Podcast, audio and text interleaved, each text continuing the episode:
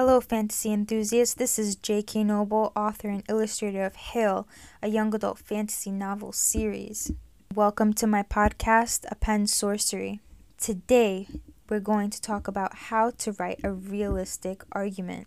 This is a great podcast because this can apply to all authors of any genre, whether or not they are writing in the fantasy genre.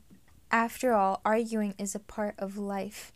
Engaging in an argument can be frustrating, stressful, and even belittling. Sometimes our characters might experience verbal fights throughout their journey. These arguments can en- encourage your characters to grow or even change their behaviors. But how can we create a realistic argument between, between two characters? First things first, we need to know who is arguing. Often, two people who care deeply for one another argue because they have opposing beliefs or reasoning. There are times heated conversations could be between two people who despise each other. As an author of your story, it is up to you to decide which characters argue and what, what exactly their relationship is with one another. The relationship these characters share will affect the way the characters might speak to one another. This will enhance or decrease the effect of their words they will have on the other person. Take, for example, an argument between two lovers can be devastating for both people because the thoughts, feelings, and words of one partner will deeply affect the other. Keep in mind how these characters view one another. Do they love, respect the, the other person? If so, they might confront the other person more gently. Do your characters resent each other because of hurtful situations that have happened in the past? Are they finally confronting one another? If your characters have been hurt, depending on how hostile they are, how do you think they will confront the other person? Number two, opposing viewpoints. All arguing results from opposing viewpoints and passion between two people, whether positive or negative passion. Otherwise, if the participants feel nothing toward one another, their feuding would be called a debate. What are the opposing viewpoints of both your characters? To make a killer argument, it is important that an author not that an author does not take sides between the two characters. Let your readers choose who is right or wrong. In your writing, make sure to justify both your characters' reasoning with several valid points based on your character's perceptions, experiences, personality, and general way of thinking. This is a plus when you want your readers to understand the argument from both perspectives. The next step is resentment. Resentment can happen prior to or after the argument. Resentment could very well have caused the argument, and if the argument was not resolved, then that same resentment could have festered. As we all know, in the heat of the moment, we can say some very nasty things, even to somebody we care about.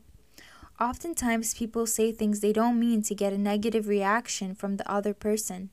On the other hand, your character can be very blunt and say something hurtful but true to help the other character.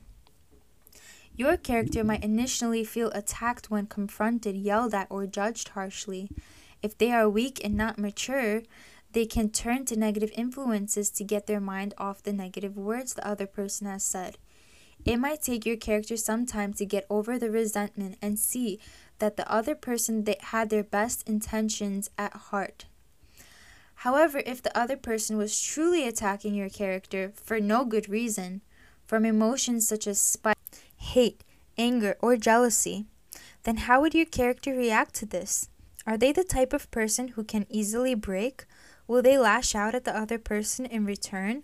Or will they pity that hateful person and ask for their forgiveness and move on with their lives? The next step is understanding. It's hard to push one's own feelings and belief aside to hear, consider, and respect another person's beliefs. Not all people want to consider the other person's hurt as they as they see they were the only ones hurt. Know your character enough to make this distinction on whether or not they are capable of understanding. Upon understanding another person, will your characters change the way they are thinking? Will they become more open minded? Or will they push their beliefs onto the other person as they still believe they are the only one who is right? These are some things to consider, but should come easily once you have a sense of what type of person your characters are. The last step is apologies. Not all people apologize after the argument, even when they were in the wrong. This is a result of ego, stubbornness, and sometimes narcissism. Based on who your characters are, they might not apologize for their misunderstanding and harsh words, or they would apologize just for the sake of apologizing, as many people do in real life, to mull over the argument and get on with their lives. This is lying, of course, just to shut the other person up. If this is the path your character will take, then make it a point in your writing that they do not care about the feelings of the other person and repeat the same actions the other person was offended by. And take note that the repetition of the negative actions will become more likely, yet done in secret as they as the character is a manipulative liar. It takes a big person to apologize sincerely with the hope to make amends and remedy whatever offended the other. In this case, make sure to include the physical changes they have made as a result of the argument. Not all apologies are verbal. Words are often said but might not be sincere.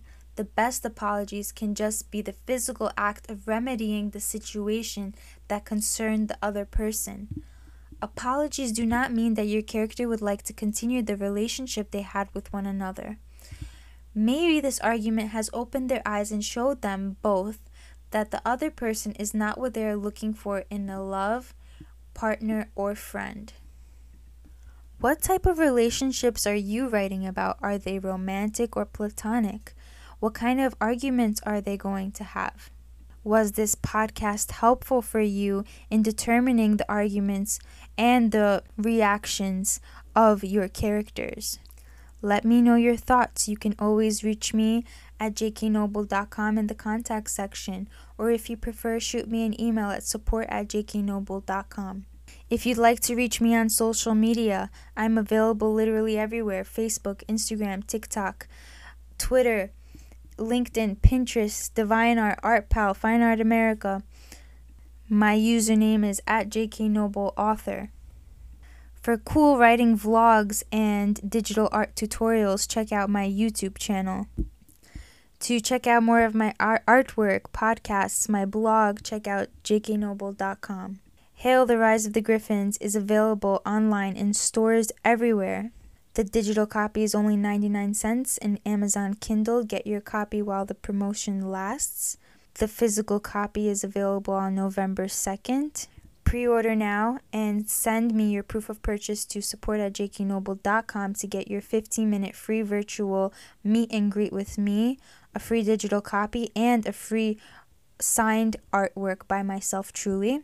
And if you want to learn more about the Hail series, check out hail-fantasynovel.com for really cool book trailers, trading cards where you could meet all the characters, graphic novel previews, a preview to the book. You can learn about the superpowers the book uh, includes and the unique fantasy creatures the book has. And my favorite favorite part on the on the website is its interactive map. You can easily get lost in that interactive map to all my creators keep writing, keep creating, keep in that state of flow, and soon you'll get where you need to go. Thank you so much. This is JK Noble.